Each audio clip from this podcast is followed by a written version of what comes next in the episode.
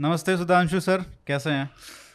नमस्ते बिल्कुल ठीक हैं और आपसे फिर मुलाकात हो रही है आज हाँ दिल्ली में। बाद में आने के लिए बहुत बहुत धन्यवाद। नहीं नहीं माय प्लेजर तो अभी हमने पिछले एपिसोड में आ, ट्रेन 18 की पूरी कहानी और क्या क्या चैलेंजेस आए क्या क्या दिक्कतें थी जो आपने सोल्व की और 18 महीने में ट्रेन 18 बनाई और क्या उसके बाद हुआ उस पर चर्चा की थी और ये भी बात हुई थी कि कैसे 400 ट्रेन का जो प्रॉमिस किया जी, है जी, आ, सरकार ने वो कैसे हो सकता है? जी। तो उस पर क्या नया अपडेट है? क्योंकि ये 200 लगभग ट्रेन का टेंडर ऐसा निकलने की बात आई है। जी जी जी। आ, तो आपको याद होगा मैंने मैंने जो कहा था उस समय कि भाई 400 जैसे आपने कहा भाई 400 बन पाएँगी तीन साल में मैंने कहा बिल्कुल नहीं बन पाएँगी लेकिन ये इम्पोर्टेंट नहीं है। 400 कैसे बनेंगी ये ज़्यादा इम्पोर्टेंट है। तो दो तीन चीज़ें अब क्लियर हुई हैं। एक तो ये 400 नहीं है ये एक्चुअली 400 प्लस 104 यानी 504 की बात है। अच्छा।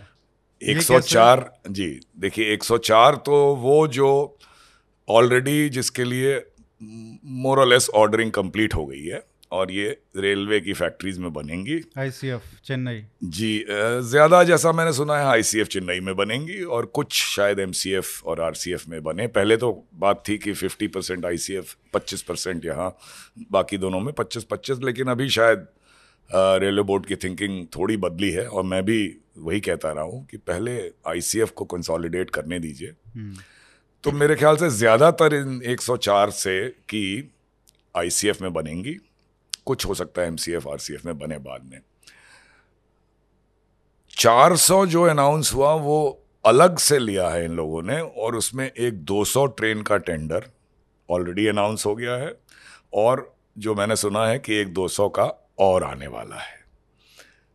पहला 200 जो अनाउंस हो चुका है, उसका मॉडल है स्टेनलेस स्टील ऑब्लिग एल्यूमिनियम अब देखिए स्टेनलेस स्टील ऑब्लिग एल्यूमिनियम में स्टेनलेस स्टील ही आने की ज़्यादा चांस है बिकॉज़ आप किसी से कहिए कि मुझे सोना दे दो या चांदी दे दो लेकिन ऑर्डर एल वन को ही देंगे तो सोने वाले के आने की चांस कितनी है आप समझ सकते हैं।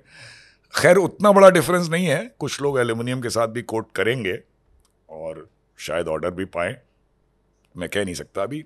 इसका मॉडल ये है कि 120 लाटूर में बनेंगी। अच्छा। लाटूर नया कारखाना बनाया है जो अभी कमीशन पूरा नहीं हुआ है पर फैसिलिटीज़ सब लग गई हैं। तो ये सरकारी है? जी अच्छा। बिल्कुल सरकारी है। इसका नाम शायद इन्होंने रखा है Marathwada M R C F railway coach factory M R C F ठीक है। और 80 एफ़ में बनेंगी। और अगला जो 200 आ रहा है उसमें 80 शायद लाटूर में बनेंगी और 120 आईसीएफ में। इसका मॉडल कुछ कुछ ट्रेन ट्वेंटी के जिस टेंडर की बात की थी हम लोग ने उससे मिलता जुलता है यानी कि जो भी होगा कॉन्ट्रैक्टर वो आके आईसीएफ की प्रेमिसेस में ही ट्रेन बनाएगा हम्म। और ये इसलिए ट्रेन ट्वेंटी में हम लोगों ने रखा था कि बजाय ट्रांसफ़र ऑफ़ टेक्नोलॉजी के अगर साथ मिल के कॉन्ट्रैक्टर का स्टाफ जो भी मैन्युफैक्चरर जिसको ऑर्डर मिलता है और आईसीएफ का स्टाफ मिल के बनाएँगे तो आईसीएफ का स्टाफ बहुत अच्छा सीखेगा। और सिर्फ़ बनाने का नहीं मैंने तो कहा था डिज़ाइन भी साथ करेंगे। अब इसमें क्या होगा मैं नहीं जानता। अब चैलेंज इसमें ये आएगा कि शायद इन लोगों ने ऐसा लिखा है पूरा डॉक्यूमेंट डिटेल में तो नहीं पढ़ा मैंने कि एक certain level of man power आपको पेमेंट करके आईसीएफ से लेना होगा। वो कुछ है शायद पॉइंट टू पर कोच अच्छा। और उसकी इन्होंने जो वो उसकी वैल्यू रखी है जो पे करना होगा साठ हज़ार पर टेक्नीशियन एंड अस्सी हज़ार पर सुपरवाइज़र हम्म। अब देखिए रियलिटी आज ये है गलत या सही में नहीं जाऊँगा मैं कि साठ हज़ार से कम में प्राइवेट सेक्टर में टेक्नीशियंस अच्छे मिल जाते हैं जो कि सरकारी आदमी से ज़्यादा काम करते हैं तो ये पॉइंट टू पर कोच और बहुत डिटेल देखिए हो सकता है मैं कुछ गलत भी बोल जाऊँ क्योंकि मैंने पूरा डॉक्यूमेंट ठीक से पढ़ा नहीं है। ये अगर आप एक कंडीशन लगाएँगे तो ये एक डिटरेंट होगा। इससे अच्छा ये रहता कि आप आईसीएफ का स्टाफ फ्री प्रोवाइड करिए और उसके हिसाब से लोग कोट करें। इसमें आखिर वो अगर पॉइंट टू के लिए आप आपको पैसा देगा तो वो अपनी बिड में ही डालेगा ना वो अपने घर से तो पैसा देगा नहीं। हम्म, तो ये मेरी बहुत समझ में नहीं आया कि जो आप स्टाफ प्रोवाइड करेंगे बनाने के लिए, उसका आप पेमेंट क्यों मांग रहे हैं? भाई, आपका तो मंशा तो ये है ना कि वो भी सीख जाए। बाकी इसमें पैंतीस साल की मेंटेनेंस भी है, जो ट्रेन ट्वेंटी में नहीं थी। यानी पैंतीस साल तक जो कॉन्ट्रैक्टर है, वही मेंटेन भी करेगा रेलवे की फैसिलिटी को अपग्रेड करके अपने पैसे से वहाँ मेंटेन करेगा, और इसमें भी कुछ रेलवे स्टाफ लेने की बात है। अब ये मॉडल पहली बार ट्राई हो रहा है तो कैसा रहेगा? बहुत अच्छा नहीं कह सकता मैं। सिमिलर एक टेंडर डीएमआरसी ने किया था लीजिंग का तो वो तमाम वजहों से फेल हो गया था। दिल्ली मेट्रो में। जी वो वो नहीं हो पाया था। तो इसमें बड़ा केयरफुल रहना होगा। प्री बिड मीटिंग है शायद इसी महीने में और ये जो वुड बी बिडर्स हैं उनकी कंसर्न्स को अच्छी तरह से एड्रेस करना पड़ेगा अगर आप चाहते हैं कि ये टेंडर सक्सीड करे। हम्म, अच्छा इसमें दो व्यूज़ हैं। एक तो हम लोग ने जो इन्वेस्टेज किया था कि ये इस तरह से आके यहीं बनाएगा तो हमारे लोग सीख जाएँगे। और आखिरी ट्रेन तब तो सिर्फ़ पंद्रह ट्रेन की बात थी मेरे ख्याल से पंद्रहवीं ट्रेन बनाते बनाते पूरा काम आईसीएफ का स्टाफ करेगा। तो सोलहवीं जो बनानी होगी उसमें फिर कॉन्ट्रैक्टर के आदमियों की ज़रूरत नहीं रह जाएगी। हम्म, अब जो मॉडल बनाया अब देखिए कहाँ पंद्रह ट्रेन और कहाँ एक सौ बीस और अस्सी ट्रेन और तीन चार साल तक काम चलेगा ये। तो ये कुछ कुछ ऐसा लगता है कि प्राइवेटाइजेशन की तरफ़ झुकाव है सरकार का बिना डिक्लेयर किए। वो कैसे रियलाइज़ होगा? अगर ये पहले इन्होंने कहा कि कॉरपोरेटाइज करेंगे सारी रेलवे की प्रोडक्शन यूनिट्स लोको कैरेजेस और एक चक्के की है सात सात हैं शायद यूनिट उनको एक जैसे चाइना में सीआरआरसी है उस पैटर्न में एक कॉरपोरेशन बना देंगे। और एमसीएफ से पायलट शुरू होना था। इस अनाउंसमेंट को हुए तीन साल से ज़्यादा हो गया। ये हंड्रेड डे डे प्लान में था सरकार की जब 2019 में आई थी। हम्म, नहीं हुआ। ज़रूर इसलिए नहीं हुआ कि इनको लगा कि शायद इसमें बड़ा ऑपोजिशन आएगा और बात होगी कि आप रेलवे प्राइवेटाइज कर रहे हो। तो अब ये एक तरह से कहा जाए धीरे धीरे विदाउट डिक्लेयर किए प्राइवेटाइजेशन की तरफ़ नज़र है सरकार की। In a seven year plan seven year मतलब 2024 में तो सरकारी आएगी ही सब लोग मान रहे हैं। हम्म, पाँच साल और ये दो साल ये सात साल के प्लान में ये है कि धीरे धीरे जितनी एक्टिविटी प्राइवेटाइज हो जाए वो अच्छा है। और मैं इसको बहुत बुरा भी नहीं मानता। मैं चाहता हूँ कि मेरे हिसाब से प्राइवेट और पब्लिक का एक मिक्स होना चाहिए।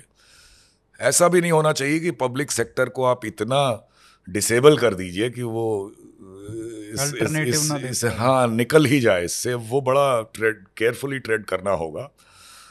तो अब इसमें यही है कि ये जो स्टाफ की ट्रेनिंग होगी किस तरह से वो काम करेंगे अगर आप उनको पेड ढंग से कॉन्ट्रैक्टर को दे रहे हैं तो वो एक डिटरेंट जैसा मैंने कहा और उसमें क्या ये चीज़ रियलाइज़ होगी? और एक ही प्रेमिसेस में प्राइवेट और पब्लिक दोनों कैसे चल पाएँगे लॉन्ग टर्म में? मुझे नहीं लगता अभी सरकार ने भी इतना इसके बारे में सीरियसली सोचा है। अ, क्योंकि एविडेंस बताती है देखिए अंग्रेज़ी में कहते हैं लुक बिफोर यू लीप कुछ करने से पहले चारों ओर देख लो। हम्म, तो इस सरकार ने बहुत अच्छे अच्छे कदम भी उठाए लेकिन अक्सर ये ये लीप पहले कर जाते हैं लुक बाद में करते हैं। तो जैसे आईआरएमएस था वो वो वो लुक आफ्टर यू लीप ही था। इसमें भी है आईआरएमएस आरएमएस वो जो इंडियन रेलवे मैनेजमेंट सर्विस की बात अच्छा। इन्होंने कर दी अ, मैं भी उसके फेवर में था जब सर्विस में था लेकिन जिस तरह से किया गया है वो हम्म, उसमें सवाल हैं क्योंकि अब अब बात थोड़ी बदल गई लेकिन दो मिनट उस पर भी बता दूँ। वो अब ये है कि ये कॉमन सर्विस हो गई और इसमें कोई इंजीनियर्स ही आएँगे ज़रूरी नहीं है। को, कोई दिक्कत नहीं है बिकॉज़ अलाइट सर्विसेज़ आज की जो हैं हमारे उसमें नॉन इंजीनियर्स आते ही हैं वो ठीक भी है लेकिन अब इसमें दिक्कत ये आएगी कि जो नॉन इंजीनियर्स हैं जो उनको अगर आप मान लीजिए असिस्टेंट इंजीनियर बनाते हैं ट्रैक का या एडब्ल्यूएम बना देते हैं वर्कशॉप का तो उनको वहाँ काम कराने में बहुत दिक्कत आएगी। अच्छा। क्योंकि वो एकदम प्योरली इंजीनियरिंग का काम है। अब कोई इंग्लिश लिटरेचर या संस्कृत पढ़ के आए उसके लिए दिक्कत आएगी। उसकी अपनी एक फ़ील्ड है उसकी अपनी एक एक्सपर्टीज़ है। लेकिन ये दिक्कत आएगी इसको कैसे ये बैलेंस करेंगे आई आर में ये वक्त बताएगा। इसको बहुत सोचा नहीं सरकार ने करने से पहले। और आ, मैं ये नहीं कह रहा हूँ एक मिनट के लिए भी कि इंजीनियरिंग इंजीनियर ही आने चाहिए। हम्म। लेकिन अगर आप एक ही सर्विस करने जा रहे हैं, तब तो सिर्फ़ इंजीनियर्स को लेना ही ठीक रहता।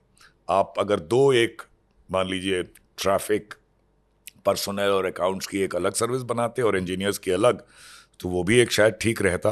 लेकिन उससे इनका ये प्रॉब्लम जो है साइलो वर्किंग वाला सॉल्व नहीं होता। तो मैं ये कहना चाह रहा था कि बहुत से डिसीज़न ये ले लेते हैं और लेने के बाद फिर सोचना शुरू करते हैं। तो अब इन्होंने ये बड़े डिसीज़न ले लिए हैं और सिर्फ़ वंदे भारत का नहीं है ये। दाहोद में 800 नहीं 1200 9000 हॉर्स पावर के और बीएलडब्ल्यू बनारस में 800 12000 हॉर्स पावर के लोकोमोटिव भी इसी पैटर्न पे बनने जा रहे हैं। मतलब वो उसका भी टेंडर निकल गए हैं दोनों के। ये पैटर्न मतलब प्राइवेटाइजेशन ये पैटर्न यही है कि आप आके हमारे कारखाने में बनाइए। ठीक है। तो ये एक और क्यों यही जगहें चूज़ किए हैं मैं बता दूँ कि सबसे ज़्यादा मिलिटेंट इनकी यूनियंस जो हैं, वो सी एल डब्ल्यू और चितरंजन और आर सी एफ़ कपूरथला में हैं वहाँ पे ये कर पाना मुश्किल होता, काफ़ी ऑपोजिशन लगता उसमें स्पेशली। दोनों स्टेट भी आप समझ लें वेस्ट बंगाल और पंजाब। वहाँ पे स्टेट गवर्नमेंट से भी मदद नहीं मिलती तो दिक्कत आती अच्छा आईसीएफ में आउटसोर्सिंग का बड़ा कल्चर अच्छा चल रहा है बहुत से काम मैं इसमें ये जी। हाँ आप वैसे फिनिश कर बस इतना मैं कहना चाह रहा था कि आईसीएफ में बनारस में और दाहोद में गुजरात हुआ यूपी और तमिलनाडु में भी इतनी दिक्कत नहीं आएगी इसको इम्प्लीमेंट करने में बिकॉज़ आईसीएफ में आउटसोर्सिंग का कल्चर है कोर काम रेलवे के स्टाफ करते हैं आउटसोर्सिंग काफ़ी बड़े पैमाने पे है तभी पंद्रह सोलह सौ से प्रोडक्शन जो है चार हज़ार के ऊपर हम्म। ऐसे ही नहीं चला गया था। तो यहाँ पे करने में उतनी दिक्कत नहीं आएगी। लेकिन इसको जैसे आपने कहा एक आउटसोर्सिंग है और एक प्राइवेटाइजेशन है। जी जी। तो वो कैसे कह सकते हैं कि वो प्राइवेटाइजेशन की तरफ़ आपको लग रहा है rather than outsource rather than mere outsourcing बिल्कुल क्योंकि मेयर आउटसोर्सिंग तो ऑलरेडी है। इवन बाहर के कॉन्ट्रैक्टर आके आपकी मशीनरी प्लांट वगैरह यूज़ करके वहाँ काम करते हैं। ऐसे भी हैं जो अपनी मशीन भी वेल्डिंग मशीन और छोटे मोटे टूल्स वगैरह अपनी ला के वहाँ काम करते हैं। वो मॉडल तो ऑलरेडी है बट वो छोटे मोटे कॉन्ट्रैक्टर्स हैं। They are not big players अब जो होने जा रहा है इसमें दुनिया की कोई बड़ी कंपनी ही इसमें ये काम लेगी। हम्म। और वो कोई ठेकेदारी करने में उसका कोई इंटरेस्ट नहीं है ऑब्वियस हम्म। उनका इंटरेस्ट तो एक तरह से होगा कि they create they create a centre for building trains और और ज़्यादा बनाएँ और ज़्यादा बनाएँ एक्सपोर्ट करने की तरफ़ देखें और बहुत ये उनका एम होगा। तो चैलेंज सबसे बड़ा होगा ये कि कैसे ये पब्लिक और प्राइवेट आप मिक्स करके चलाते हैं। अगर चला ले गए तो बहुत अच्छा होगा।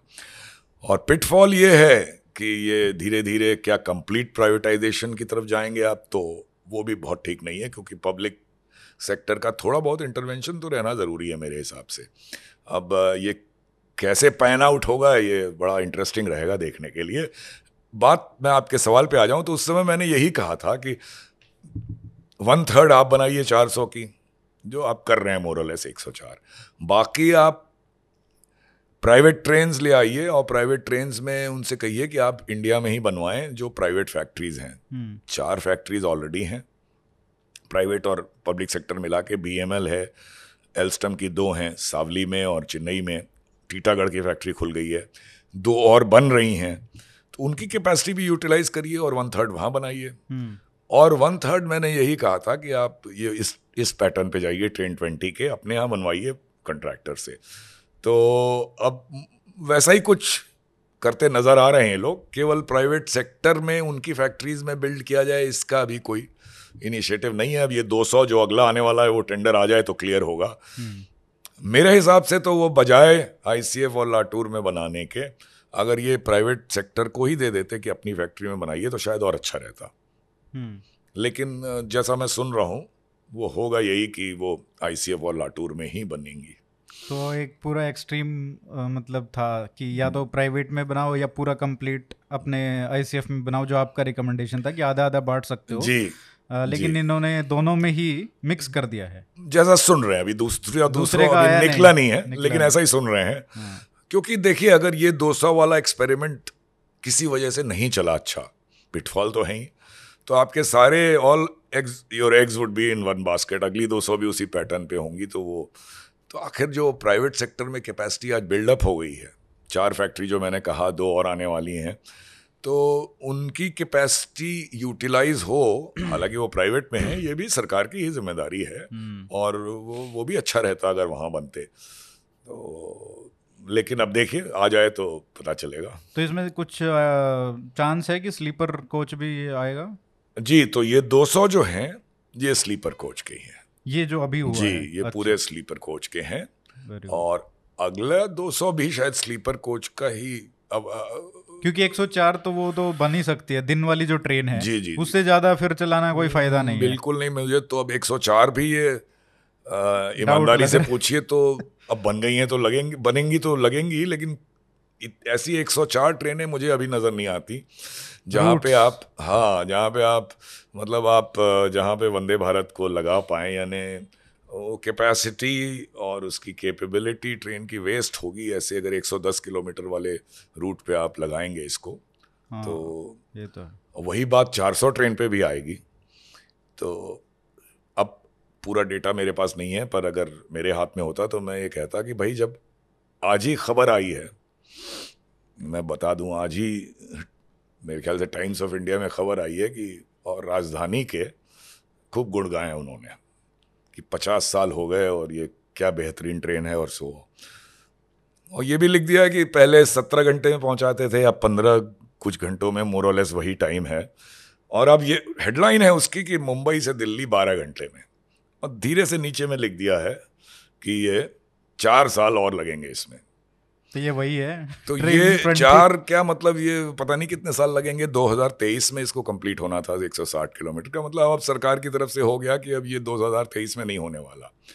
तो जब आपके पास 160 किलोमीटर का ट्रैक अगर हम चार साल भी मान लें चार पाँच साल तक नहीं आने वाला है लंबा स्ट्रेच हम्म, तो फिर 400 ट्रेन ऐसा अच्छा नहीं होता कि आप उसको 130 या 120 के लिए ऑप्टिमाइज करिए। हो सकता है कुछ उसमें पैसे भी बच जाते हैं बनाने में और वंदे भारत पैटर्न पे ही हम्म, उसको उस स्पीड रेंज के लिए बनाइए तो अब ये टेक्निकल मुद्दा है तो चूँकि मेरे पास पूरा डेटा नहीं है तो मैं और नहीं बोलूँगा लेकिन ये एक सोचने वाली बात है कि 400 ऐसी ट्रेन प्लस 104 504 ऐसी ट्रेन जहाँ आपके पास 160 का ट्रैक नहीं के बराबर है हम्म, तो आप कितनी अंडर यूटिलाइज करोगे इन ट्रेन्स को ये भी सोचने की बात है। हम्म। वैसे ट्रैक्स में कोई अपडेट आया है कि ट्रैक्स को 160 180 के लेवल का वही मैं बता रहा हूँ अब अपडेट तो ये था कि इनका इंफ्रास्ट्रक्चर ट्रैक ओएचई सिग्नलिंग वगैरह सबका मिला के 2023 तक कंप्लीट होना था दिल्ली से कोलकाता दिल्ली से मुंबई। हम्म, अब आज की रिपोर्ट अगर पढ़ें धीरे से जो उन्होंने कह दिया चार साल लगेगा इससे तो ये समझ में आता है कि शायद अब 27 2027 की बात कर रहे हैं ये लोग। हम्म, और इतना वक्त क्यों लगा रहे हैं? ये मेरी समझ के बाहर है। आपको जो प्रोन एरियाज़ हैं वहाँ पे फेंसिंग ज़रूरी है। अदरवाइज़ कैटल रन ओवर में बहुत डैमेज होता है। हम्म, और भी छोटे मोटे और बहुत से काम हैं। लेकिन इतना वक्त लगने का कोई मतलब नहीं है क्योंकि पैसा पैसे की कमी तो है नहीं आप। 2.45 लाख करोड़ आप इन्वेस्ट कर रहे हैं रेलवेज में। सैलरी में बहुत ज़्यादा हाँ। मतलब एक तरह आपका रेवेन्यू दो परसेंट से बढ़ रहा है। हम्म, और आपका कैपिटल इन्वेस्टमेंट पिछले सात साल में फोर टाइम्स हो गया है। तो आपकी सोच शायद ये है कि रेलवे को हम आइसोलेशन में नहीं देखेंगे कि हमने रेलवे में इतना पैसा लगाया और इतना रिटर्न मिला। आप इसको कंट्री की इकोनॉमी एज ए होल देख के आप इन्वेस्टमेंट कर रहे हैं कि ये कंट्री की इकोनॉमी के लिए अच्छा है और हम ये पैसे लगाएँगे। ठीक बात चलिए आपकी स्टडी बताती होगी कि ये इन्वेस्टमेंट ज़रूरी है। हालाँकि बहुत से ऐसे इन्वेस्टमेंट उसमें हैं जो इनफ्रक्चुअस हैं। खैर तो जब आप इतने पैसे खर्च कर रहे हैं तो ये कम से कम दो रूट को 160 किलोमीटर पर आर की कैपेबिलिटी देने में इतना वक्त क्यों लग रहा है? ये मुद्दा इम्पोर्टेंट है। अगर आप बिल्कुल। एक सौ साठ किलोमीटर की ट्रेन का गाना गा रहे हैं और, जैसा मैं कहता था कि का ऑर्डर आने ही दो सौ का हो गया चार तीन सौ और बन रही हैं। तो 300 तो यही होगी तो 200 और 500 अगर ट्रेन रूट चलाने ट्रेन आपको चलानी है तो कहीं तो आप ऐसा ट्रैक दोगे जहाँ पे वो अपनी स्पीड पे चल सके। हम्म, हम्म। इस बारे में क्या सोच है मुझे नहीं पता। यहाँ पे प्राइवेटाइजेशन थोड़ा करना चाहिए शायद। अब ऐसा है कि ये अपग्रेडेशन का काम मोरलेस कॉन्ट्रैक्ट के ही थ्रू होता है। हाँ, हाँ, तो अच्छा। एक तरह से आउटसोर्स काम ही है। हम्म। तो पैसे लगते हैं। ट्रेन के मुकाबले बहुत ज़्यादा पैसे लगते हैं इंफ्रास्ट्रक्चर में तो वो तो आपके पास हैं। तो क्या कॉन्ट्रैक्चुअल प्रॉब्लम हैं? क्यों? मतलब अब प्राइवेटाइजेशन तो एक तरह से है ही है। तो आप क्या कॉन्ट्रैक्ट ठीक से टाइम नहीं दे पा रहे या क्या मुश्किलें हैं? इसमें बहुत कोई लैंड एक्विजिशन का भी मुद्दा नहीं है। क्यों अपग्रेड हम्म, आपको करना है? उसी, ट्रैक, ट्रैक को अपग्रेड करना हाँ। तो कोई ये इसकी बात नहीं होती है आप लोग भी बहुत नहीं उठाते इस बात को हम्म। बड़ी इंपॉर्टेंट बात है कि आप क्यों इतना वक्त क्यों लगा रहे हैं हम्म। आपके अगर ये इम्पोर्टेंस पटल पे है ही नहीं तो ये फिर 160 और 200 तक चली जाएगी और ये सब गाना क्यों गाते हैं आप मैं कहता था कि भाई 160 की ट्रेन है थोड़ी बहुत चेंज करके 200 पे चलेगी और बात सही भी है विथ मॉडिफिकेशन इंडियन इंजीनियरिंग से ही चल सकती है हम्म। लेकिन भाई अब 160 का ही ट्रैक नहीं है तो 200 की बात फिर करना कितना वाजिब है? हम्म। ये बातें हैं। ये प्राइवेटाइजेशन का जब बात होता है ना रेलवे और प्राइवेटाइजेशन दोनों को अगर कंबाइन कर देते हैं तो लोग सोचते हैं कि प्राइवेट ट्रेन जो चलेंगी वो बेच दी। यहाँ पे हाँ। जो हम बात कर रहे हैं प्राइवेटाइजेशन की जस्ट फॉर क्लैरिफिकेशन वो है कि प्रोडक्शन की जो चीज़ है वो एस्पेक्ट है वो थोड़ा प्राइवेटाइजेशन की तरफ़ जा रहा है। ना कि ट्रेन चलाने का। जी। इसमें ये देख लीजिए कि कोई ये अगर प्रोडक्शन को प्राइवेटाइज कर रहे हैं तो ये कोई गलत बात यूँ नहीं है। आप दुनिया की जो रेलवेज देख लीजिए, देखिए, यूरोप में रेलवेज फास्ट ट्रेन चलती हैं वहाँ तो वो ज़्यादातर सारे रेलवे सिस्टम्स जो हैं वो पब्लिक सेक्टर में हैं। कॉरपोरेटाइज हो गए हैं, लेकिन उसमें सरकार का अच्छा खासा स्टेक है। यूएसए में पूरी प्राइवेट हैं जापान में भी कॉरपोरेटाइज टाइप के हो गए उनके हम्म। लेकिन कहीं भी अब मैन्युफैक्चरिंग सरकार के पास नहीं है हम्म। यूरोप में भी सब बड़ी बड़ी कंपनीज़ करती हैं जापान में भी बड़ी बड़ी कंपनीज़ करती हैं अमेरिका में तो करती ही थी तो तो मैं डायरेक्शन गलत नहीं है प्राइवेट मैन्युफैक्चरिंग को धीरे धीरे प्राइवेट हैंड्स में देना गलत नहीं है। एक मैं ये बस कहता हूँ कि मिक्स रहे ये पूरा प्राइवेटाइज मत कर दीजिए। आपकी सत्तर साल की जो कुछ एक्यूमुलेटेड आपकी नॉलेज स्किल है उसको ऐसे फ्रिटर अवे मत करिए। अपने पास भी कुछ रखिए। हम्म। ये अगर सात साल का रोड मैप है कि सब कुछ प्राइवेटाइज हो जाएगा तो वो ठीक नहीं रहेगा।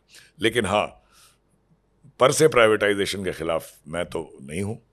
क्योंकि गवर्नमेंट की इनफिशेंसीज मैंने एक बड़ी क्लोज क्वार्टर से देखी है। हम्म। और उसी इनफिशेंसी में कैसे काम किया जाए ये करने की कोशिश की है। गवर्नमेंट गवर्नमेंट सिस्टम की इनफिशेंसी को आप डिनाई नहीं कर सकते। आईसीएफ में वहीं अब आईसीएफ के स्टाफ शायद ये सुन के खुश ना हो मानते हैं ज़्यादातर मुझे लेकिन वहीं कॉन्ट्रैक्टर के काम करते थे आउटसोर्स वाले और वहीं रेलवे स्टाफ और वो जो आउटसोर्स स्टाफ है उनको लाजमी है कि उनकी सैलरी कम होती थी। हम्म। और अब आप एक्सप्लॉयटेशन कह लिए या जो भी पर उनका आउटपुट भी ज़्यादा होता था। तो एक इनहेरेंट इनफिशेंसी तो सरकारी सिस्टम में है ही। बात होती है स्किल की। और ओवर द ईयर्स जो स्किल एक्वायर किया आई स्टाफ ने या और फैक्ट्रीज में वो शायद अभी प्राइवेट हैंड्स में नहीं है। तो हम्म। उसको भी आप रखिए अपने साथ। इसीलिए मैं मिक्स की बात करता हूँ। और इसमें भी ये बात है ना कि अगर प्राइवेटाइजेशन हो भी रहा है एक आपकी फैक्ट्रीज़ हैं सरकारी फैक्ट्रीज़ हैं जहाँ पे बनता आया है अभी तक कोचेज़ वगैरह। अभी मेन बात यह है कि वो मेक इन इंडिया होना चाहिए। अभी दिक्कत यह है कि क्योंकि मोनोपली है सरकार की उन फैक्ट्रीज पे इसलिए कोई भी बनाना यहाँ पे फैक्ट्री सेटअप क्यों करेगा? एक ये भी बात है। अगर आप उसको धीरे धीरे प्राइवेटाइजेशन की तरफ़ जाएँगे तो हो सकता है कि यहाँ पे मैन्युफैक्चरिंग हो और वो ज़रूरी नहीं है कि आप सभी उन उन्हीं से बनवाएँ। आप अपना बनवाते रहिए लेकिन वो एक्सपोर्ट का भी हब बन सकता है। बिल्कुल। तो ये आपने सही बात कही कि अगर ये मेट्रोज नहीं आती हम्म। अब आर आर टी एस आ रहा है वो उस वो अलग उस पर मुद्दा है वो भी बात करेंगे। लेकिन अगर ये मेट्रोज नहीं आती तो प्राइवेट सेक्टर में ये फैक्ट्रीज भी नहीं आती बिकॉज़ जब तक आपकी सारी फैक्ट्री आपके पास हैं और आप आठ नौ हज़ार दस हज़ार कोच बना सकते हो तो कोई फैक्ट्री क्यों लगाएगा? तो मेट्रोज मेट्रोज की रिक्वायरमेंट बहुत कम है। साल की अभी भी इतने मेट्रो बनने के बावजूद छः सात सौ कोच पर साल बनने की कैपेसिटी चाहिए कंट्री में। बहुत बढ़ जाएगा हज़ार हो जाएँगी। तो उसके हिसाब से तीन सौ चार सौ पाँच सौ पर ईयर के हिसाब से फैक्ट्रीज हम्म। लोगों ने लगा ली हैं और अच्छा काम कर रहे हैं वो लोग। हम्म। लेकिन आपकी बात सही है कि एक रोड मैप क्लियर होना चाहिए। उसमें सीक्रेसी या मन में क्या है वो मन में रखिए डिक्लेयर मत करिए उससे लॉन्ग टर्म में फ़ायदा नहीं होना चाहिए भी हो नहीं हो सकता बिकॉज़ इन्वेस्टमेंट की बात है और इसमें क्लैरिटी होनी चाहिए इसमें कोई गलत नहीं है अगर पॉलिटिकली uh, शायद गलत हो अगर एक इंटेंशन डिक्लेयर कर दिया जाए कि भाई हम मिक्स की तरफ़ जा रहे हैं हम्म। वैसे आरआरटीएस की बात की तो उसमें कुछ अपडेट है या सिम, हाँ, बहुत सेम? बड़ा अपडेट है अच्छा। आप तो तो आरआरटीएस का आ, ये टेस्टिंग वगैरह के बाद मैं जो मैंने सुना है कि आरआरटीएस का तेज़ी से काम चल रहा है और आ, आ, कोई एक छोटा सेक्शन छोड़ के शायद मार्च तक काफ़ी एक लंबा सेक्शन ऑपरेट ऑपरेट होने लगेगा। हम्म, और मेरठ वाला ना? जी जी जी। और उसका आ, उसकी जो पहली ट्रेन है वो सावली फैक्ट्री में बम्बाडियर को ऑर्डर मिला था वो अब एल्स्टम बम्बाडियर एक हो गए उसको उसका अनवेलिंग अभी हुआ है दो चार दिन पहले हम्म। और पहली इमेजेस जो आई हैं ट्रेन की तो बड़ी अच्छी लग रही है ट्रेन इसमें कोई शक नहीं है हम्म। और आ, ये कुछ लोगों ने कहा भी मुझसे कि भाई आप बात करते थे कि ये आरआरटीएस में हमारी कोच फैक्ट्रीज को भी एलिजिबल होना चाहिए वो आपने बार कर रखा है तो मैं कायम हूँ उस बात पे। अब आर आर टी एस की ट्रेन बहुत अच्छी है इसकी ट्रेन 18 से कंपैरिजन करने का कोई मतलब नहीं है। ये ट्रेन जो है ट्रेन एटीन से बेहतर होगी ऐसा मुझे तस्वीर देख के तो यही लग रहा है। हम्म। अब वो तो वक्त बताएगा और कोई उसमें ताज्जुब नहीं है क्योंकि ये उनकी डेकेड्स की रिसर्च के बाद बम्बाडिया जैसी कंपनी एक ट्रेन बनाएगी तो अच्छी होगी। हम्म। हम लोग तो नोविस थे ना नए खिलाड़ी थे। बात यह है कि अगर आप मौका नहीं दोगे अपनी फैक्ट्रीज को प्योरली इंडियन डिज़ाइन की भाई इसकी डिज़ाइन सब ये कुछ भी कह लें ये डिज़ाइन सब जर्मनी में हुई है और उसका लोअर एंड मैन्युफैक्चरिंग यहाँ हुआ है मान लिया मेक इन इंडिया को मीट करता है लेकिन जो स्पिरिट है आत्मनिर्भर की कि हमने बन, हमारी बनाई हुई चीज़ है वो इसमें नहीं है हम्म। इसमें ये चार स्क्रू भी इधर से उठा के उधर लगाना है तो कोई जर्मन इंजीनियर ही उस पर ठप्पा लगाता होगा हम्म। तो वो वो तो मेरा कहने का ये मतलब है कि इसमें मौका जब तक नहीं मिलेगा अपनी फैक्ट्रीज को तो वो आप एक पूरी स्वदेशी चीज़ हमारे यहाँ डिज़ाइन की हुई आगे नहीं बढ़ेगी और जब मौका नहीं मिलेगा तो इम्प्रूव भी नहीं करेगी। हम्म। तो ये कंपैरिजन बहुत गलत होगा कि ट्रेन एटीन और इसको कंपेयर किया जाए।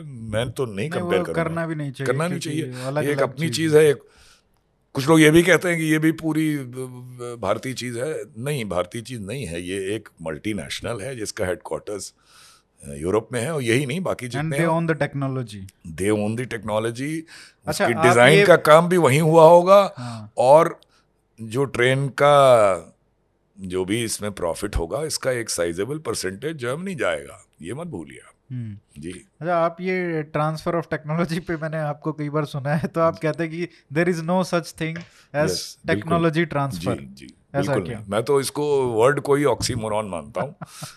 ऑक्सीमोरॉन इस तरह से मतलब कि जो जो मैं कहता हूँ बार बार कह चुका हूँ फिर आपके चैनल पे फिर बोलता हूँ हाँ। कि देखिए इनोवेशन और एक डिज़ाइन का एक जो जज्बा है इस इसको जब वो इनोवेशन मार्केट में चल जाए तो वो साइकिल कंप्लीट होता है कि ये सिर्फ़ एक आइडिया नहीं थी ये इसकी वैल्यू है मार्केट में और ये सब मिला के ये सारी स्किल आप अगर कोई चीज़ पैदा करते हैं कोई ट्रेन की बात नहीं है कोई भी प्रोडक्ट है सर्विस है कुछ भी तो वो जो पूरा प्रोसेस है ये जो क्रिएट होता है ये होता है टेक्नोलॉजी हम्म। अब ये जो क्रिएशन का प्रोसेस है ये इसमें तमाम चीज़ें होती हैं सिर्फ़ चार ड्राइंग आपने बना ली चार आपने स्पेसिफिकेशन लिख दिए वो नहीं है। तो इसमें बहुत सी चीज़ें हैं जो दिमाग के अलावा दिल में भी रहती हैं। ठीक है? हाँ। वो वहाँ पे मैं फिराक गोरखपुरी को याद करता हूँ कभी कभी ये वो ये है कि तेरे शेर आईना खाने में मेरे शेर आईना खाने में तेरी बेशुमार अदाओं के मगर ऐसी भी है कोई अदा जो रहेगी सीना राज में। हाँ। मतलब ये क्रिएशन के प्रोसेस में तमाम ऐसी चीज़ हैं जो आपको ड्राइंग डॉक्यूमेंट से नहीं ट्रांसफ़र होंगी। तो वो आप उसके मास्टर नहीं बन पाओगे एक बोरो टेक्नोलॉजी के इसलिए आप जब बनाओगे तो जैसा उसने बनाया था वैसा नहीं बना पाओगे आप। और ये आपके सामने है। एल एच कोच जैसी आई थी वैसी हम बना पाते हैं नहीं। लोकोमोटिव ए बी बी के जैसे आए थे वैसे बना पाते हैं नहीं तो वो इसलिए है कि अपना क्रिएट करो और अपनी चीज़ को इम्प्रूव करना आपके लिए ज़्यादा आसान है बजाय किसी और से बोरोड चीज़ लाए हो उसको आप ट्राई करो इम्प्रूव करने का तो आपको उसका नोहा ही पूरा है ही नहीं ये जो मॉडल है ट्रेन ट्वेंटी का और अब जो हम्म। उम्मीद करता हूँ कि 200 वाले में होगा मैं क्या कहता हूँ ये कि ठीक है आप हमसे ज़्यादा जानते हो जिसको भी कॉन्ट्रैक्ट मिला हम हम नीचे हैं लेकिन हम आपको इतना बड़ा पैसा दे रहे हैं भाई छब्बीस हज़ार करोड़ का कॉन्ट्रैक्ट दे रहे हैं। हम्म। भारत कोई छोटा मोटा देश है। अब आप आपकी ड्यूटी है कि जो आपके दिल में है वो भी बाहर निकालो। हमारे आदमी बैठेंगे और सीखेंगे। हाँ। और अगली बार खुद करेंगे। हम कोई भीख थोड़ी मांग रहे हैं आपसे। आपसे इतना बड़ा कॉन्ट्रैक्ट दिया है मैंने आपको। हम्म। और चाइना ने ये किया है। ये भी है ना कि हम लोग कहते हैं कि मतलब हम कर नहीं पा रहे हैं। जैसे आपने कहा कि एल कोच भी नहीं बना पा रहे उस तरीके के। ये चाइना वाले रिवर्स इंजीनियरिंग कैसे कर दे रहे हैं हर चीज़ का? तो वो उनका मॉडल यही है कि वो एक तो बड़ी कंट्री है हमसे ज़्यादा पैसा है उनके पास तो हम 200 ट्रेन की बात कर रहे हैं ये तो 30 साल से यही कर रहे हैं चोरी करके टेक्नोलॉजी। नहीं तो अब कहाँ पहुँच गए ना एक जगह? हाँ। देखिए अब उन्होंने चोरी भी नहीं कहेंगे चोरी एक अलग रिवर्स इंजीनियरिंग चोरी का एक अलग हमारे वाला। एक तो वो चोरी का एस्पेक्ट है वो उन्होंने किया हाँ, हम भी करते हैं। हाँ, एक उन्होंने बड़ी बड़ी बड़े बड़े कॉन्ट्रैक्ट दिए और सबको दिए। ये भी नहीं कि टेंडर करके और इस उन्होंने कहा सीमेंस आप भी लीजिए बम्बाडी आप भी लीजिए ईएमडी आप भी लीजिए जी आप भी लीजिए हिटैची आप भी लीजिए। हाँ। बड़ा देश है। सबको दो दो सौ तीन तीन सौ ट्रेन का या लोकोमोटिव्स का कॉन्ट्रैक्ट दिया। हम्म। और फिर कहा कि आइए यहीं पे बनाइए। हम्म। डिज़ाइन करने में भी हम साथ बैठेंगे। हम्म। ये सब उन्होंने 2000 से लेके 2010 के बीच में ये सब किया। आज की डेट में इत, और इतना बड़ा कॉन्ट्रैक्ट था किस कॉरपोरेशन की हिम्मत है कि उनसे वो जूझने जाए? हम्म। हर चीज़ उन्होंने अच्छे से सीखी और अब उनको ज़रूरत नहीं है। अब वो इन लोगों से अच्छी ट्रेन बनाने लगे हैं। ये सुनने में अच्छा नहीं लगेगा लेकिन हम्म। अब चाइनीज़ टेक्नोलॉजी बोरो करते हुए और सीखते हुए वहाँ पहुँच चुकी है। अब वो किसी भी देश को अगर हाई स्पीड ट्रेन चाहिए तो चाइना कहेगा कि दुनिया की आधे से ज़्यादा हाई स्पीड ट्रेन हमारे यहाँ चलती है हमसे बनवाइए। आप जापान और यूरोप क्यों जाते हैं? और हम सस्ते में बनाएँगे। तो वो पहुँच गए हैं वहाँ पर और हमें भी कोशिश करनी चाहिए कि वहीं पहुँचे। हाँ, मॉडल मॉडल अलग आप चूज़ कर लीजिए लेकिन कोई बुराई नहीं उनसे सीखने में। आपके सामने एग्ज़ाम्पल है कि कहाँ से कहाँ पहुँच गए हैं वो। तो ये ऐसे ही है ना कि मेट्रो में डीएम ये आपका आरआरटीएस हो गया या ट्रेन 18 है ट्रेन 20 है इन सब का आप इन इनके साथ ऐसे ही कॉन्ट्रैक्ट कीजिए कि आप सीखिए 10 साल। बिल्कुल। 2030 तक सीखिए उसके बाद आप 20 साल 30 साल अपना बनाते रहिए फिर। इनोवेशन खुद कर सकते हैं। अच्छी बात कही आपने। अब देखिए जब डीएमआरसी शुरू हुई थी 2002 में शायद पहली ट्रेन पहली तो बीस साल हो गए। हम्म। उस वक्त आपको हमको सरकार को किसी को पता नहीं था कि 20 साल में यहाँ 25 शहरों में मेट्रो की बात होगी। आपको हमको नहीं पता था ये माफ़ है सरकार को नहीं पता था ये तो माफ़ नहीं है ना। आप तो प्लानिंग करने के लिए बड़े बड़े एक्सपर्ट आपके पास बैठे हैं तो आपको तब देखना चाहिए था कि भाई भारत की इकोनॉमी ऐसी होने जा रही है कि 25 जगह मेट्रो बनेंगी तो अगर 25 जगह मेट्रो बनेंगी, इसका मतलब पिछले 20 साल में, अब एक फिगर मैं ऐसे ही बोल रहा हूँ, आसपास ही होगा सात, आठ लाख करोड़ खर्च कर चुके हैं मेट्रो पे। दो चार, पाँच करोड़ पाइपलाइन में है। इतना बड़ा खर्च आप कर रहे हैं तो आपकी कंडीशन होनी चाहिए थी रोलिंग स्टॉक में भी कि भाई हम सिर्फ़ यहाँ बनेगी से नहीं चलेगा, हमें यूनिफॉर्मिटी चाहिए। और पाँच साल बाद दस साल बाद इतना इनेबलमेंट चाहिए कि हमारी फैक्ट्रीज में ही सारा काम हो हिंदुस्तानी फैक्ट्रीज में सिर्फ़ बनाने का नहीं डिज़ाइन करने का भी। और ओनरशिप भी हो रहा है मेट्रो के अभी तो जो बन रही हैं वो सब मल्टीनेशनल हैं या एक बीएमएल बनाती है। आप कह सकते हैं कि टीटागढ़ एक इंडियन कंपनी है जिसने इटालियन कंपनी खरीद ली तो वो वो थोड़ा मॉडल फ़र्क हो गया क्योंकि कंपनी इंडियन है। हम्म। तो बीएमएल भी केवल मैकेनिकल काम करता है उसको प्रोपल्शन बाहर से ही लेना पड़ता है। तो वो एक इंडियन वो जो हिंदुस्तानी ठप्पा चाहिए वो नहीं है। अभी हम क्वाइट प्राइडफुली वी से कि हमारी हमारे यहाँ की बनी हुई सबर्बन ट्रेन ऑस्ट्रेलिया गई हैं। हम्म, सिडनी मेलबर्न ठीक है वो भी एक बिज़नेस के लिहाज से कमज़ोरी नहीं है लेकिन वो मतलब इंडियन प्रोडक्ट तो नहीं है। तो मतलब इंडिया में बना ज़रूर है। अगर मान लो सौ बिलियन डॉलर का ये। सौ बिलियन डॉलर से भी ज़्यादा हो गया। शायद। अब आप अंदाज लगाइए जो इस समय जल्दी में मैं कैलकुलेट जो भी है अच्छा भाई 10 लाख एक बिलियन आपका सात आठ हज़ार करोड़ करीब करीब करीब होता है तो हाँ, इतना हाँ, हो गया जी। तो सत्तर हाँ, और सात लाख करोड़। जी। तो ये दस लाख करोड़ खर्च करने के बाद भी अगर हम वो नहीं कर पा रहे हैं एंड टू एंड तो ये बहुत बड़ा फेलियर हाँ, है। तो ये अब ठीक है इतना स्ट्रांगली नहीं कहूँगा मैं ये कहूँगा कि आप एक जगह पहुँचे हो ज़रूर लेकिन जो एक इंडियन ब्रांड का क्रिएशन चाहिए था इतना पैसा खर्च करने के बाद हम्म, वो नहीं हुआ। रोलिंग स्टॉक में भी नहीं हुआ सिग्नलिंग में भी नहीं हुआ। हम्म। वो होना ज़रूरी था और इतनी बड़ी कंट्री है क्या है? मैं नहीं मानता कि नहीं हो सकता। और ये ज़रूरी भी है कि ये आइडेंटिफाई करना क्योंकि हम कहीं ना कहीं उसी डायरेक्शन में दोबारा ना चले जाएँ। अनलेस हम अभी भी जैसा आपको बताया कि वाले के साथ और ये सब। अभी भी देखिए तो मेट्रो और आरआरटीएस इनमें आपको ये हमारी जो फैक्ट्रीज हैं ये बार्ड हैं ये नहीं दे सकती। ये कहती हैं पहले एक और देश में चला हो तो भाई आप मुझे बताओ किस देश के पास आप जाओगे? ये कहते हो कि हमारे देश में तो हम नहीं दे पा रहे हैं मेट्रो या आरआरटीएस पहले आपके यहाँ चलाएँगे तब हमारे यहाँ चलने की परमिशन मिलेगी। इससे बड़ी रिडिकुलस कोई चीज़ हो सकती है। तो आपकी मंशा ही नहीं है कि अपनी फैक्ट्रीज को इनकरेज करें। आप मल्टीनेशनल्स के ही इन्फ्लुएंस में हो ठीक है वो भी अच्छा मतलब ट्रेन तो अच्छी आ रही है लेकिन वो इंडियन प्रोडक्ट सामने नहीं आएगा। एक ट्रेन ट्वेंटी का इक्वलेंट मेट्रो में और आरआरटीएस में नहीं होता दिख रहा अनलेस पॉलिसी चेंज की जाए। हम्म। और इनोवेशन की इतनी बात हुई। आ, आपने रिसेंटली मैंने देखा आपने कहा कि जो कवच आ, करके जो प्रोजेक्ट है जी जी। इंडियन रेलवेज का जी जी। उस पर भी आजकल मिनिस्टर ने काफ़ी बोला है। रिसेंटली वो खुद भी उसमें टेस्ट के लिए गए थे। जी। तो ये आपने कहा कि ये तो ट्रेन 18 और उससे भी बड़ा बात है जी। कवच बनाना जी। इंडियन रेलवेज का। तो ये पहले तो मैं बात करेंगे कि कवच है क्या ये? जी। क्योंकि बहुत लोगों को पता नहीं है कि कवच क्या है और उसकी बात इसकी इम्पोर्टेंस इतनी जी क्यों है। जी जी बिल्कुल। देखिए सिग्नलिंग सिस्टम में जो एब्सोल्यूट ब्लॉक सिस्टम कहते हैं उसको उसका सीधा सीधा प्रिंसिपल है कि दो स्टेशंस के बीच में रफली एक कॉमन मैन की लैंग्वेज में बताऊँ ये एक ट्रेन रह सकती है बस। अगर डबल लाइन है तो उस ए, ए, दोनों तरफ़ एक एक या सिंगल लाइन है तो दो स्टेशन के बीच की जो जगह है वहाँ पे एक ही ट्रेन हो सकती है अदरवाइज़ एक्सीडेंट हो जाएगा। ये प्रिंसिपल है। और यही प्रिंसिपल ऑटोमेटिक सिग्नलिंग में हर एक किलोमीटर पे एक स्टेशन सिग्नल होता है तो वो स्टेशन की जगह वो आप किलोमीटर वो कह सकते हैं कि एक दो सिग्नल्स के बीच में एक ही ट्रेन रहेगी। इसी प्रिंसिपल्स में हमारी सारी सिग्नलिंग है।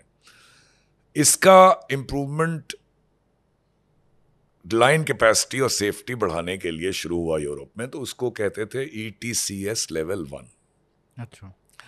उसमें ये होता था कि जो ग्राउंड में कुछ आप ट्रांसपोर्टर पॉन्डर लगा के और मैचिंग इक्विपमेंट कैब में लगा के आपको जो सिग्नल का एस्पेक्ट है अगला जो आने वाला है, उसी के आप उससे पहले लगा रहता था, वो आपको कैब में मिल जाएगा।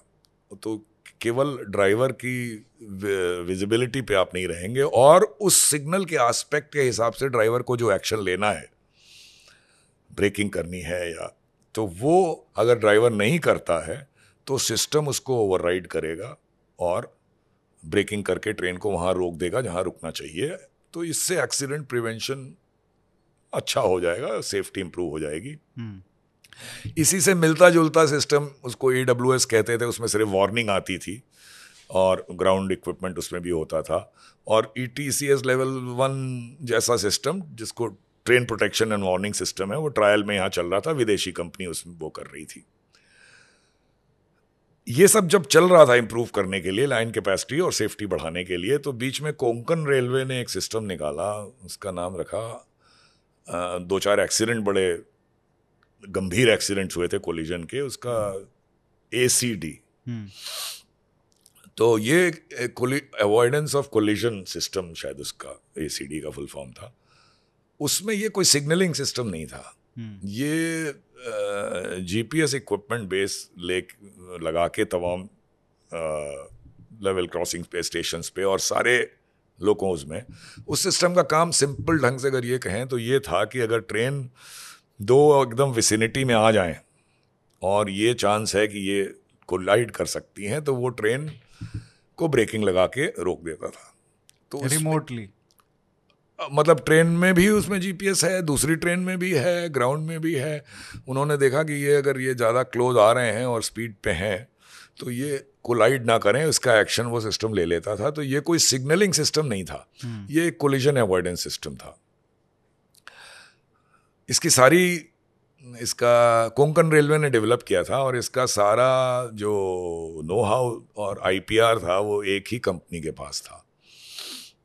आप समझ सकते हैं इतने बड़े इंडियन रेलवे सिस्टम में ये मॉडल तो नहीं चल सकता ना कि आपका सारा आईपीआर एक कंपनी के पास हो फिर आपको ब्लैकमेल करे बाद में। करे या ना करे अलग बात है लेकिन आप इस मॉडल पे नहीं जा सकते थे। तो ये सोचा गया कि इसको वाइड बेस किया जाए और ऐसा स्पेसिफिकेशन बनाइए ऐसा डेवलपमेंट बनाइए कि कई कंपनीज़ इसमें आ सकें। हम्म। जब ये काम शुरू हुआ तो कुछ अच्छे प्रोग्रेसिव इंजीनियर्स थे। नाम तो मैं नहीं लूँगा क्योंकि उसमें सर्विस में भी हैं लोग। तो किसी का नाम ना लेते हुए आरडीएसओ के कुछ इंजीनियर ने सोचा कि जब हमें ये काम करना ही है तो हम इसको सिग्नलिंग सिस्टम में क्यों ना कन्वर्ट करें? और सिग्नलिंग सिस्टम में कुछ चीज़ें होती हैं डिस्टेंस टू गो सिग्नलिंग जो कि E T C S level two के इक्वलेंट है। उसमें ये रहता है कि आ, मैं कॉमन ढंग से समझाऊं ऐसे कि सिर्फ़ आप सिग्नल के पास पहुँच गए हम्म।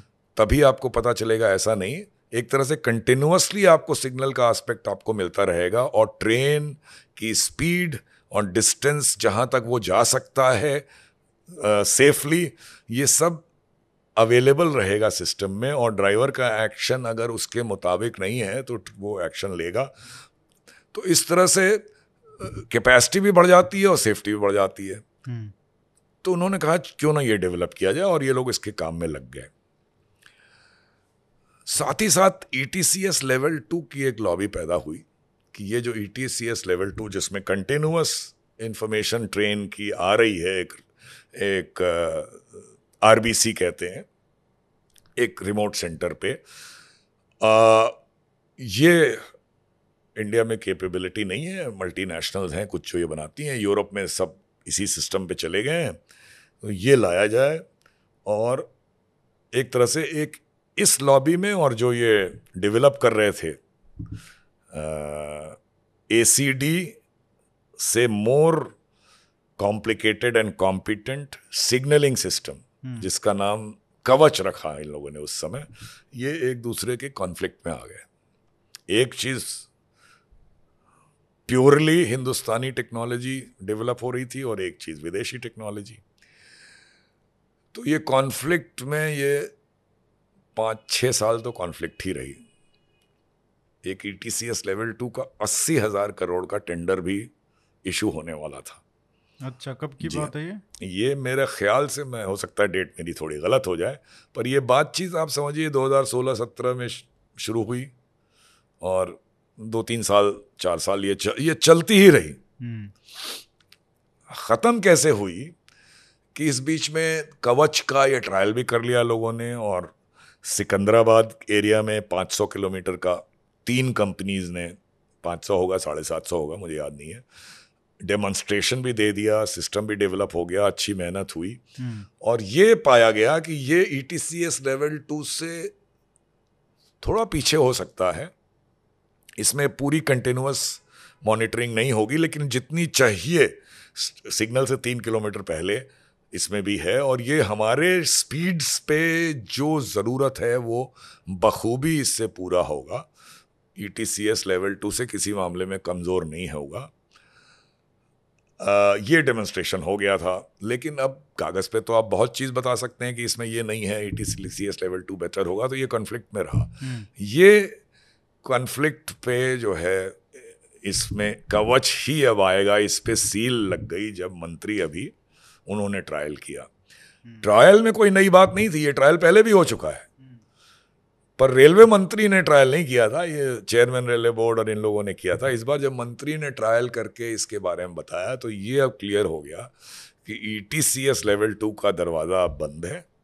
अब भारत में भारत की टेक्नोलॉजी की सिग्नलिंग सिस्टम आएगी और अभी तो आप 160 पे बात हुई पहुँच ही नहीं पा रहे हो। हमारी जो स्पीड्स हैं उसके लिए सिस्टम ये बहुत अच्छा प्रूव करेगा।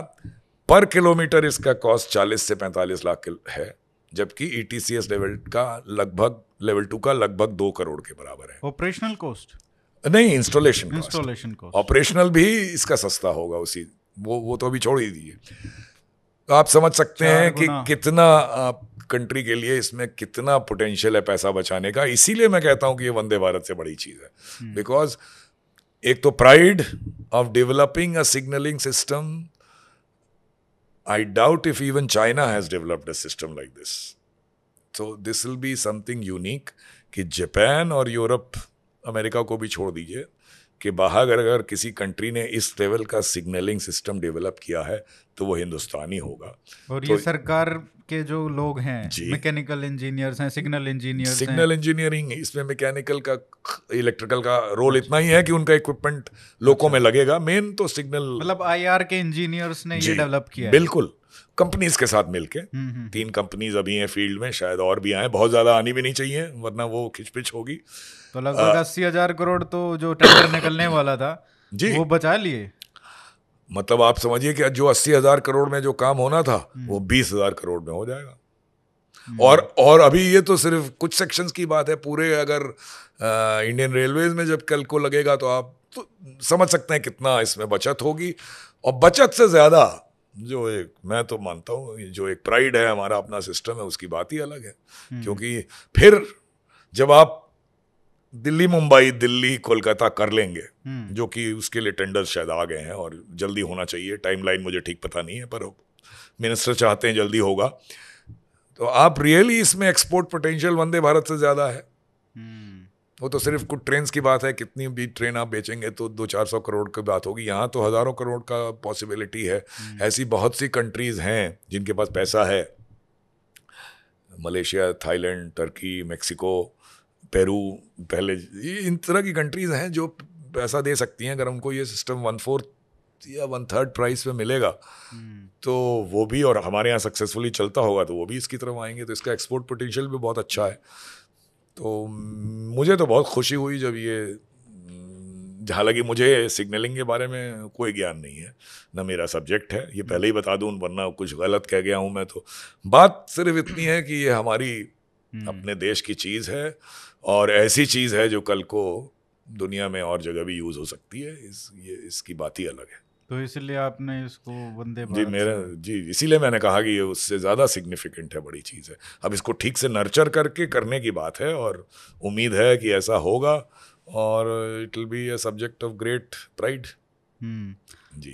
तो और कुछ नया हो रहा है रेलवेज में? क्योंकि बहुत कुछ है जो मुझे लगता है कि और लोगों को भी लगता ही है कि बदलना चाहिए रेलवे में। जी। आ, मैं आपका एक वीडियो देख रहा था जिसमें आपने पोर्टर्स की बात की थी जो कूली होते हैं जी। तो ऐसी छोटी छोटी बातें भी हैं मैनेजमेंट की ध्यान रखने की लेकिन जो विजन है। ट्रांसफॉर्मेशन का जो एक ट्वेंटी फ़र्स्ट सेंचुरी इंडिया का जो रेलवे होना चाहिए उसमें आपको बड़ी और छोटी कुछ चीज़ें क्या लगती हैं जो बदलना चाहिए? जी ये अब आप चूँकि आपने दो बातें बता दी वही बता दूँ मैं। और चूँकि वो हो सकती है मैं एक मेरा भी प्रिंसिपल है हरियन जी कि क्या होना चाहिए क्या गलत है इस पर हज़ारों लोग बोलते रहते हैं। जी। शिकवाए जुल्मत शब्द से कहीं बेहतर था कि अपने हिस्से की एक क्षमा जलाते जाते। हम्म। मतलब डार्कनेस को कर्स करना कि आप यहाँ भी सड़क से बाहर निकलिए यहाँ कूड़ा पड़ा है वहाँ सड़क टुकड़ी है बोलने वाले बहुत लोग हैं। वो भी ठीक है बोलना चाहिए। हम्म। लेकिन ज़्यादा उस पर बोलना चाहिए जो आप आपके इन्फ्लुएंस में है और आप कर सकते हैं। तो मैं भी इसीलिए उन बातों पे बात करूँगा जहाँ मैं अपनी टीम के साथ कुछ कर पाया। और ये दिखा पाया कि ये ट्रांसफॉर्मेशन हो सकता है, जितना भी छोट, जितनी भी छोटी चीज़ हो। तो अब आपने पोर्टर्स की बात की। आप ये बताएँ कि हमारे यहाँ अब आजकल तो स्ट्रॉली आ गई है तो पोर्टर्स की इनकम वैसे ही आधी हो गई बेचारों की। भाई, ये लाइवलीहुड का सवाल है। आपके देश के ही लोग हैं। तो रेयरली कोई आता है जो बड़े सामान के साथ आता है तो वो अपने सिर पे लादता है बगल में। अब आप देखिए एक हेल्थी पोर्टर तीन टीयर सिर पे लादता है एक इस बाह में एक इस बाह में। बुढ़ा पोर्टर भी दो कम से कम लादता ही है ऊपर। कई भाई कई बार मैंने देखा है मैं बता रहा हूँ मैं अपनी आँखों से देखा है गर, गर्दन गर्दन टेढ़ी होती थे उसके बाद आप उसके साथ हैगल करते हो उसका बनता है सौ वो माँगता है एक सौ पचास आप देना चाहते हो पचहत्तर ये पैसे वालों की वाले ही करते हैं। माना भाई वो उसकी अर्निंग उसी वो उसका जीविका है। सौ की जगह अगर एक सौ पचास मांग रहा है तो भाई एक सौ पच्चीस दे दो। मैं उस झगड़े में नहीं जाऊँगा। लेकिन आप क्या इमेजिन कर सकते हैं कि आज से दस साल बाद अगर भारत एक डेवलप्ड कंट्री बनना चाहता है तो इस टाइप के सीन आपको दिखाई दे प्लेटफॉर्म पे। किसी डेवलप्ड कंट्री में ऐसा कहीं देखा जाता है? मैं फिर तो एयरपोर्ट जैसा ही हो जाएगा। ट्रॉली लेके और क्योंकि वो आपकी कंट्री को रिफ्लेक्ट कर रहा है कि भाई आपके देश में अभी भी ये हाल है तो तो मुझे ये अब आज की बात नहीं है तो 2010 की बात है, जब डीआरएम था बेंगलोर में तो मेरे मन में ये था कि ये इसको ठीक करना है मुझे। 2005 में सिकंदराबाद में एडीआरएम था तो हम लोग शौक में ऐसे ही 10 ट्रॉली ले आए एयरपोर्ट वाली, और एक प्लेटफॉर्म नंबर 10 जो भारत का सबसे क्लीनेस्ट प्लेटफॉर्म तब होता था, वो एक अलग किस्सा है। वो किस्सा ये था कि आप सफ़ाई वालों के साथ उनको ऐसी ड्रेस पहनाइए कि वो एस्ट्रोनॉट जैसे लगे। और उनके साथ लगिए उनको अपने काम में प्राइड दीजिए। उसका फ़ायदा हुआ वो सबसे अच्छा प्लेटफॉर्म बना। तो खैर वहाँ पे दस ट्रॉली हम लोग ने लाके रख दी पैसेंजर्स के लिए। अब वो एकदम वाहियात मॉडल था। उसमें वो कुलियों ने पोर्टर्स हम कुली बोलते हैं ब्रिटिश सिखा गए हमें पोर्टर्स को। बड़ा डेरोगेटरी वर्ड है। हम्म। उन लोगों ने देखा कि ये तो हमारी लाइवलीहुड पे लात मार रहे हैं एडीआरएम साहब। तो दस तीन दिन के अंदर सब ट्रॉली तोड़ ताड़ के बराबर कर दी उन्होंने। अच्छा। अब आप उसमें कहिए कि हम आरपीएफ लगा देंगे ये लगा देंगे ये गलत है क्योंकि आप साइकोलॉजी नहीं समझ रहे हैं। हम्म। एक आदमी की अर्निंग ऑलरेडी कम हो चुकी है। लोग ट्रॉली लेके खुद सामान लेके निकल जाते हैं उसको तो कस्टमर नहीं मिलता। और आप आके प्लेटफॉर्म पे ट्रॉली रख दे रहे हो। एयर कंडीशन कोच से ए सी सेकेंड ए सी फ़र्स्ट से कोई निकला ट्रॉली पे रखी, सामान लेके बाहर आ गया, उसके जो सौ रुपये खर्च होते थे सामान, उन्हें वो भी नहीं हुए। तो किसका भला देख रहे हो इस वक्त? तो ये मेरे समझ में आ गया कि मॉडल गलत था। फिर मैं आर आ गया तो मुझे मतलब नहीं था रेलवे से। जैसे ही मैं DRM बना, मैंने कहा, इस पर मुझे कुछ करना है। तो उन दिनों CSR भी नहीं होता था कि आप, और रेलवेज के लिए अगर मान लीजिए मैंने कहा, ये चार स्टेशन पे करना है। बेंगलोर में बड़े स्टेशन से city Yeshwantpur cantt Krishnarajapuram. तो ये कुल मिला के मुझे तीन चार सौ ट्रॉलियाँ चाहिए होंगी एक एक ट्रॉली उस समय पंद्रह हज़ार की आती थी जो अच्छा। एयरपोर्ट थी जी जो वो ट्रॉली है वो अब पता नहीं कितने की है लेकिन उस समय जो हम लोगों ने पता किया वो साढ़े चौदह से साढ़े पंद्रह हज़ार में मिल रही थी तो बड़ा खर्चा था हम्म। तो खैर मेरा चूँकि गुडविल रही है कंपनीज़ के साथ और कुछ बैंक्स वालों को पकड़ के किसी तरह मैंने धीरे धीरे करके तीन चार सौ ट्रॉलीज अरेंज की। सबसे पहले एस बी सी में शुरुआत की। अब ट्रॉली तो अरेंज हो गई पर मुझे सिकंदराबाद का याद था कि ये ट्रॉली कितने दिन रह जाएँगी। तो इम्पोर्टर्स को मैंने उनसे बात की थ्रू किसी इंस्पेक्टर्स बात की थ्रू ऑफिसर्स फिर मैंने उनको अपने रूम में बुलाया डीआरएम के रूम में। बड़े रूम होते थे डीआरएम के तो उसमें पचास पोर्टर बैठ सकते थे।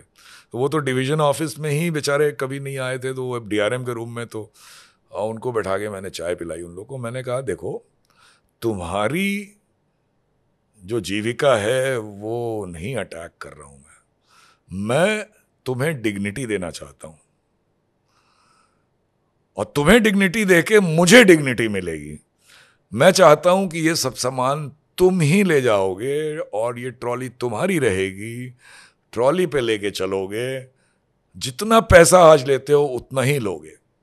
तुम्हारी अर्निंग पे एक पैसे का फ़र्क नहीं पड़ेगा, लेकिन आपको मिलेगी एक डिग्निटी आप, ठीक है, तंदुरुस्त हो या जो हो, आप उठा लेते हो, अच्छी बात है, आपकी खवायद होती है, लेकिन मुझे अच्छा नहीं लगता कि हमारे स्टेशन पर ऐसा हो। और जब आप डिग्निफाइड ढंग से सामान ले जाओगे तो मुझे भी डिग्निटी मिलेगी, भारतीय रेलवे को डिग्निटी मिलेगी। दो ऐसी मीटिंग्स की मैंने धीरे धीरे करते उनकी समझ में आ गया कि डीआरएम जो है, वो हमारे पीछे नहीं पड़ा है, वो इसका कोई पर्पस कुछ और है। ये सक्सीड हुआ और फिर मैंने स्टेशन सुपरिंटेंडेंट्स को सबको कह दिया कि अगर मेरे स्टेशन पे कोई पोर्टर सिर पे सामान लाद के जाता, दिखा तो जिम्मेदार तुम। और कभी कभी दिखे तो मैंने उनको आड़े हाथों लिया। पाँच छः महीने के कवायद के बाद हेड लोड कहते थे, बंद हो गया एकदम। अब, ये रेलवे की अर्निंग से रेलवे ट्रेन चलाने से इसका कोई सरोकार नहीं था, मेरे जाने के बाद धीरे धीरे धीरे जैसा मैंने सुना। और भी देखा भी, ये सब ख़त्म हो गया। अब ट्रॉली एक तरफ़ पड़ी हैं, कुछ टूट गई हैं, ये वो वो वापस हम वहीं पहुँच गए जहाँ थे।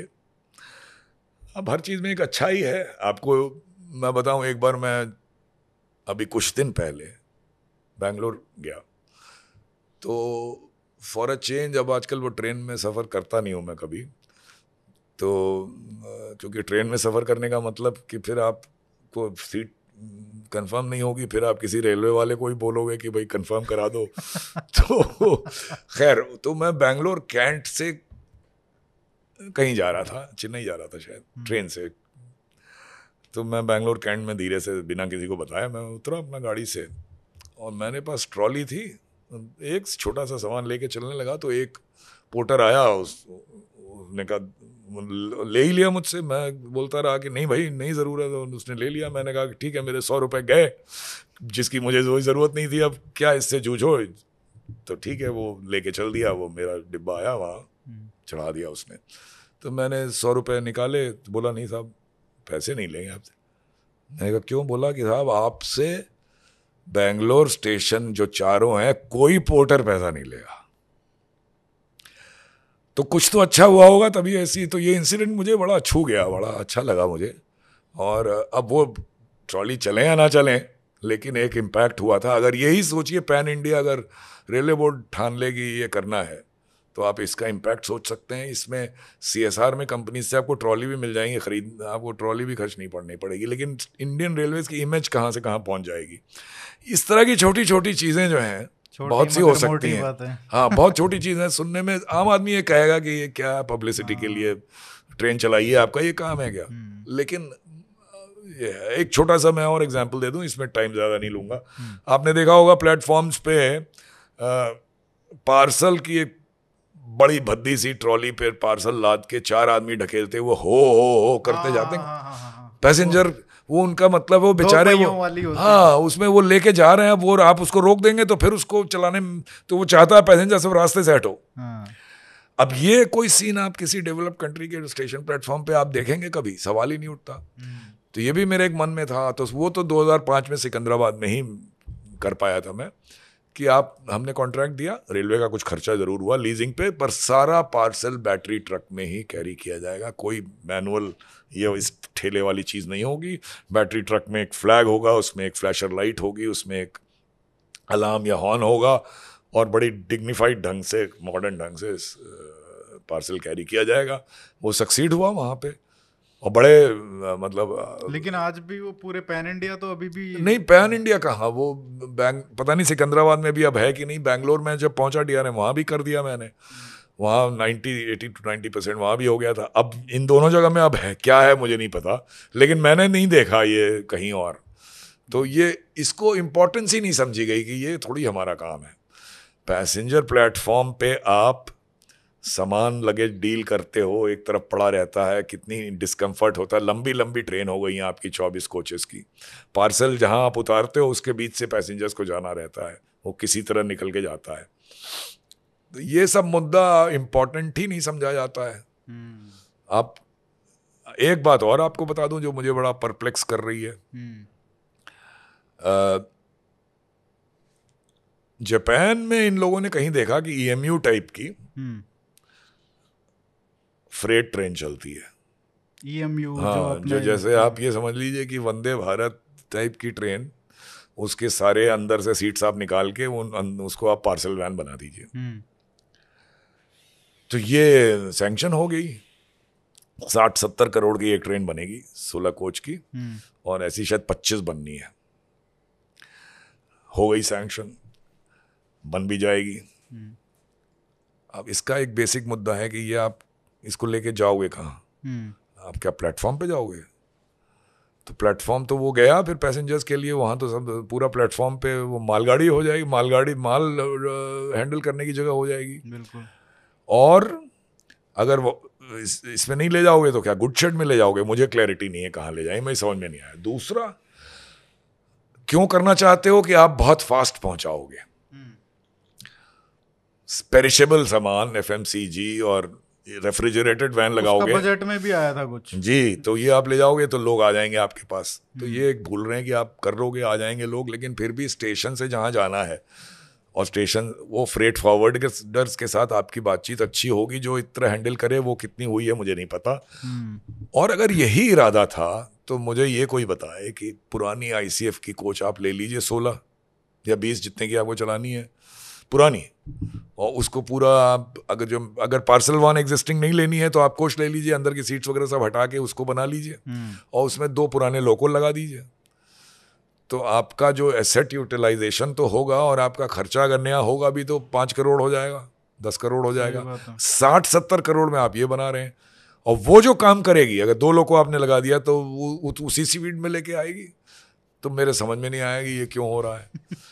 और मुझे कोई बता भी नहीं पाया। मैंने कुछ लोगों से पूछा कि भाई फिलासफी क्या है? तो लोगों ने कहा साहब जापान में ऐसी चलती है। तो, तो ये मेरी समझ में नहीं आया कैसे हो लॉजिक अच्छा है। अब कोई इसमें चीज़ है जो मुझे नहीं दिख रही है तो बात अलग है मैं कोई हर चीज़ तो नहीं जानता। हम्म। और आपने नए डेवलपमेंट की बात की तो ये दो तीन चीज़ मेरे नज़र में आई मैंने बताई आपको। बहुत सुंदर चर्चा सर। अभी शायद आपको जाना भी है साढ़े ग्यारह मेरे ख्याल से होने हाँ मुझे जाना मैं आपसे बात करने में भूल गया कि मुझे जाना भी है। तो ऐसे ही आप आते रहें और हम ऐसे ही चर्चा करते रहें रेलवे के बारे में। अगली बार आएँगे तो कुछ आपके जो शेरों के प्रति जो प्रेम है उस पर भी चर्चा करेंगे। जी जी जी। आ, बहुत बहुत धन्यवाद सर। बहुत अच्छा लगा आपसे फिर से मिलके। मुझे भी बहुत अच्छा लगा आपसे बात करके। नमस्कार। Thank you